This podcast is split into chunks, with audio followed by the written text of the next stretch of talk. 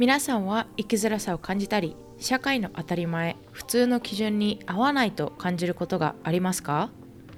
もし答えが Yes なら You're in the right place. Sunny Days in the USA シーズン2では人生という地図上であなたを助けるコンパスになりますようにをテーマに皆さん一人一人が自分らしくあなたのオンリーワンな人生を歩む手助けができればいいなと思っています。皆さん、Sunny Days in the USA へようこそ。ホストのサニーです。今回も聞いてくださりありがとうございます。で、今回はサニーの一人エピソードということで、留学、高校留学秘話1をやっていきたいと思います。で、前回の一人の、えーとエピソードの時にパート1って言ったんですけども実は高校留学のきっかけの話をしたのでタイトル的にはポイント5、えーと、0.5っていう風に名前を付けさせていただきました。なので少し、えっと、混乱してしまうかもしれないんですけど今回のエピソードは留学をした時の話です。で今回は前半の話をしたいなと思います。で私の高校留学前の英語力が知りたい方は、ぜひ私の Sunny Days in USA のインスタグラムをチェックしてみてください。というのも、えーと、私高校留学は EF さんっていう留学期間を使わせていただいたんですけどもその留学期間の方が、えっと、一応その留学が決まった際にホストファミリーへ向けてビデオを作ってくださいと。自分の自己紹介の、えーと、家族の紹介だったりどんなところに住んでいるかとかの紹介のビデオを作ってそれを見たホストファミリーの方が留学生を選ぶみたいなシステムだったんですけど私その時のビデオがね私のコンピューターに残ってたんですよ。なのでそのちょっとまあ一かけというか一瞬をインスタグラムに載せました。なのでもしよかったら Sunny Days in the USA のインスタグラムをチェックしてみてください。でその時は私高校が外国語学科だったので英語できると思ってまあねアメリカの渡米が決まって。で6月頃に渡米した理由が、えーと、EF さんが、え、開催している、えーと夏のサマーキャンプみたいなのがあってそれが一応ボストンであったんですね。それが2週間ぐらいだったのかな？10日ぐらいかな？であの EF 生みんな一緒に、えっと、渡米してで日本からの子もいれば他他の、えっと、世界のどこからの子もアメリカに留学する子がみんな来てやるキャンプだったんですね。だから本当にグローバルであのヨーロッパの子とか他のアジア圏の子とかいろんな子がいてでみんなであの仲良くキャンプをするっていうクラス分けとかもされてでそれのクラスによってアクティビティがあったりとかするんですけどもでまあその時点でですねやっぱりヨーロッパの子って結構言語の教育が進んでるというかだから英語喋れる子結構多くてで特に、えー、ドイツの子とかノルウェーとかそっち系の子かな本当にあの英語も本当ペラペラでなんでこうアジア系の子たち私たち日本人だったりとかあと韓国人とか中国人の子たちってやっぱりその独特のアクセントがあったりとかするじゃないですか。でそれでやっぱりちょっと、うん、嫌な顔されたっていうかいじめっていうほどではなかったんですけどちょっとなんかうんあんまり優しくない人とかも結構いて。でまあそういうのがあってでもその中で私が何で友達ができたかっていうとやっぱりバスケがあったからでした。でそのみんながステイするところがそのボストンの大学の寮だったんですけどで寮内でえっ、ー、と部屋分けされてで寮の外にバスケットコートが外のあってアウトドアだったんですけどそれでみんなでバスケをしていて私もあの、ね、バスケ好き好きだったからメット3あの 3on3 とかしてる中で友達ができたっていう感じでした。だからバスケが本当になかったらぶっちゃけ友達一人もできてないんじゃないかなって思うくらい英語も本当に下手だったし。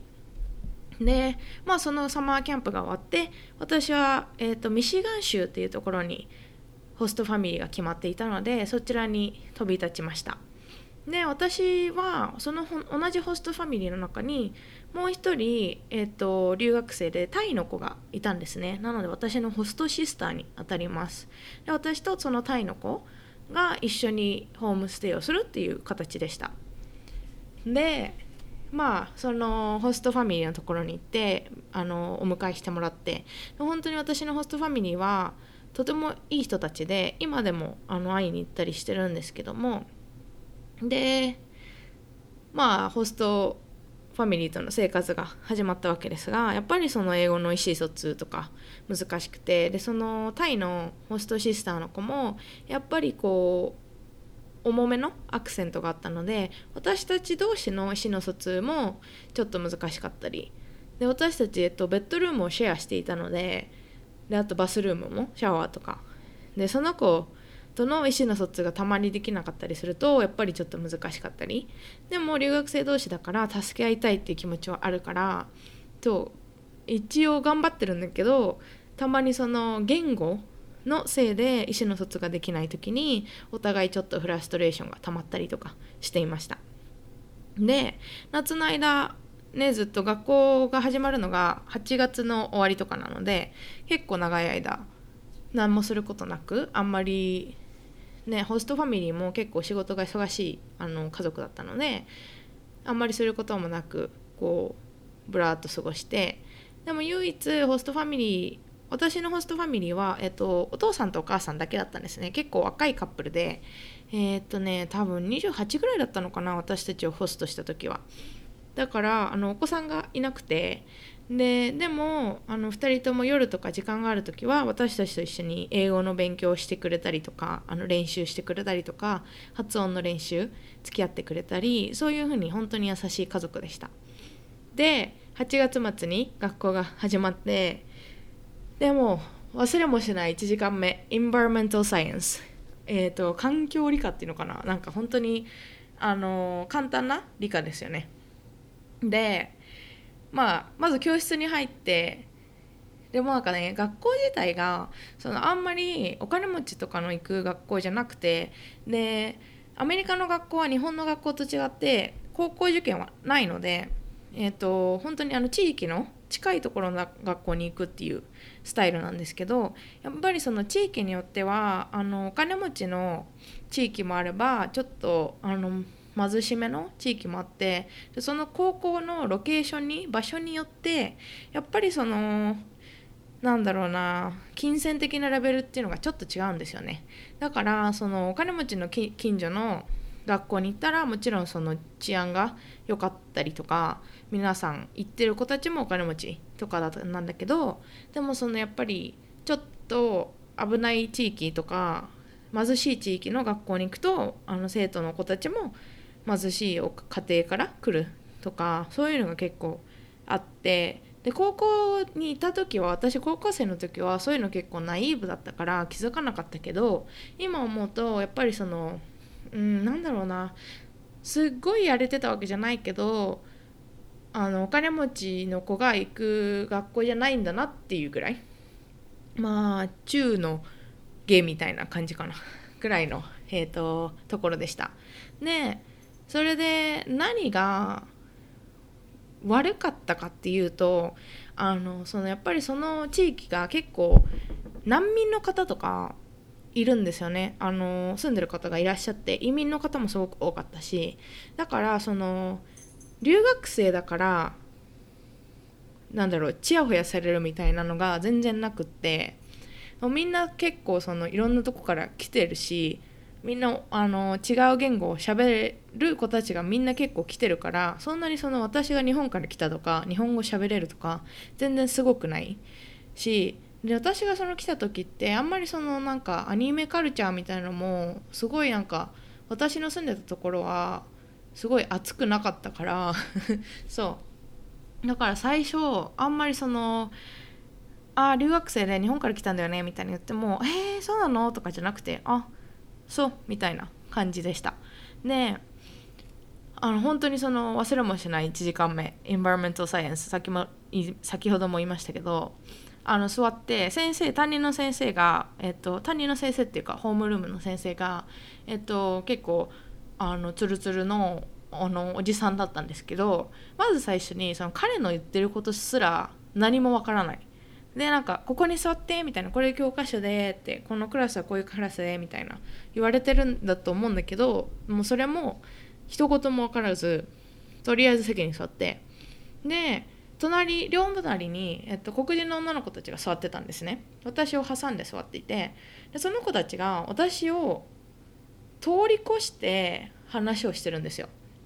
で私も座っていてこの子たちは友達なんだなっていうのが分かった。けど話してる内容は全く分からない。でその私を飛び越して会話が何分か続いた後にその子たちが私に声をかけてきてでなんか多分席変わってくれないみたいな。私たちが隣に座れるようにしたいからあのサニーが席変わってくれないっていう風に言ってたと思うんですけど分からなくて私は何が言ってるか。だから笑いながら「イエス」って言ったんですね。で私それ結構悪い癖で昔からあの分からないと笑いながら「イエス」とか言うんですけど それ本当あるあるだと思うんですけど。でそれでなんか言ってることわからない私に向かってこう「何こいつ」みたいなあの全然英語分かってなくねみたいな感じのお話をされたのがアメリカの高校の初日の1時間目。で私は「えー、みたいな。でさその英語分からなくてもなんか悪口言われたりするのってなんとなくね雰囲気でわかるじゃないですか。まあそんな感じでした。でまあ1時間目本当にその理科のクラス何言ってるか全く分からず終わり。でまあその他にも、えっと、アメリカのアメリカ史の授業は、えっと、留学生は絶対取らなきゃいけなくてその授業と算数算数っていうか数学、えっと、関数の授業かな。があってでそれは一応あの問題は分からなくても問題文は分からなくても問題自体は分かったのであの日本の中学校ぐらいの数学だったからななんとかやり越せたんですけどであと体育。体育はまあ全然大丈夫であと何のクラス取ったかな。うんそんな感じ。ああとあの英語。まあ日本でいう日本語のクラスだから母国語のクラス英語。英語のクラスもなかなかうんなんか本とかも古いの読まないといけなかったりするからギャッツビーとか読まされてでそう大変でした。でその最初の6ヶ月前半の話を今回はしたいので最初の6ヶ月はぶっちゃけマジで透明人間。だから私をその通り越して話をされたりとか別になんかなんだろうヨットもっていうのかな？なんか「はい」っていう友達もほぼいなくてクラスで話す人もいないしそうだから本当にホストシスターのタイの子とホストファミリーぐらいしか話す人がいないっていう状況でした。でその EF っていう留学期間で、えーと、日本から一緒に来た子たちとはもともと英会話とかがあったから仲良くしてたんですね。で Facebook とかでみんなつながってて SNS でつながってたんですけど結構みんななんだろう6ヶ月3ヶ月ぐらい経った時から英語わかるようになってきたとか友達できたとか写真いっぱい載っけててそれを見て私は3ヶ月の時点でえ？っ何もわからない。って焦りました。で6ヶ月の時点で結構みんながそのなんだろうあのチアリーダーになったりチアのクラブに入ったりとかなんかスポーツ始めたりとかしててその写真とか見て友達との写真とか見てえ私友達もいないってすっごく焦りました。そう。で結構みんなそのアメリカ来る前に、うん、半年ぐらいいたら、えっと、英語も分かるようになってくるし話せるようにもなり始めるよみたいな、ね、言われてたんですけどまあそれは個人差があると思うんですけどもね言われてたからこそなんか話せると思ってた。もっと理解できるようになると思ってたのに私は6ヶ月の時点でえ？何もわからないっていう状況でした。うん。そう。でえっ、ー、と今回はこんな感じで終わりにしたいと思います。で次回は後半のお話をしたいと思います。で後半はねもうちょっと、えっと、明るい話になるので是非楽しみにしていてください。では今回も聞いてくださってありがとうございました。皆さんの一日がサニーデイになりますように。ではさようなら。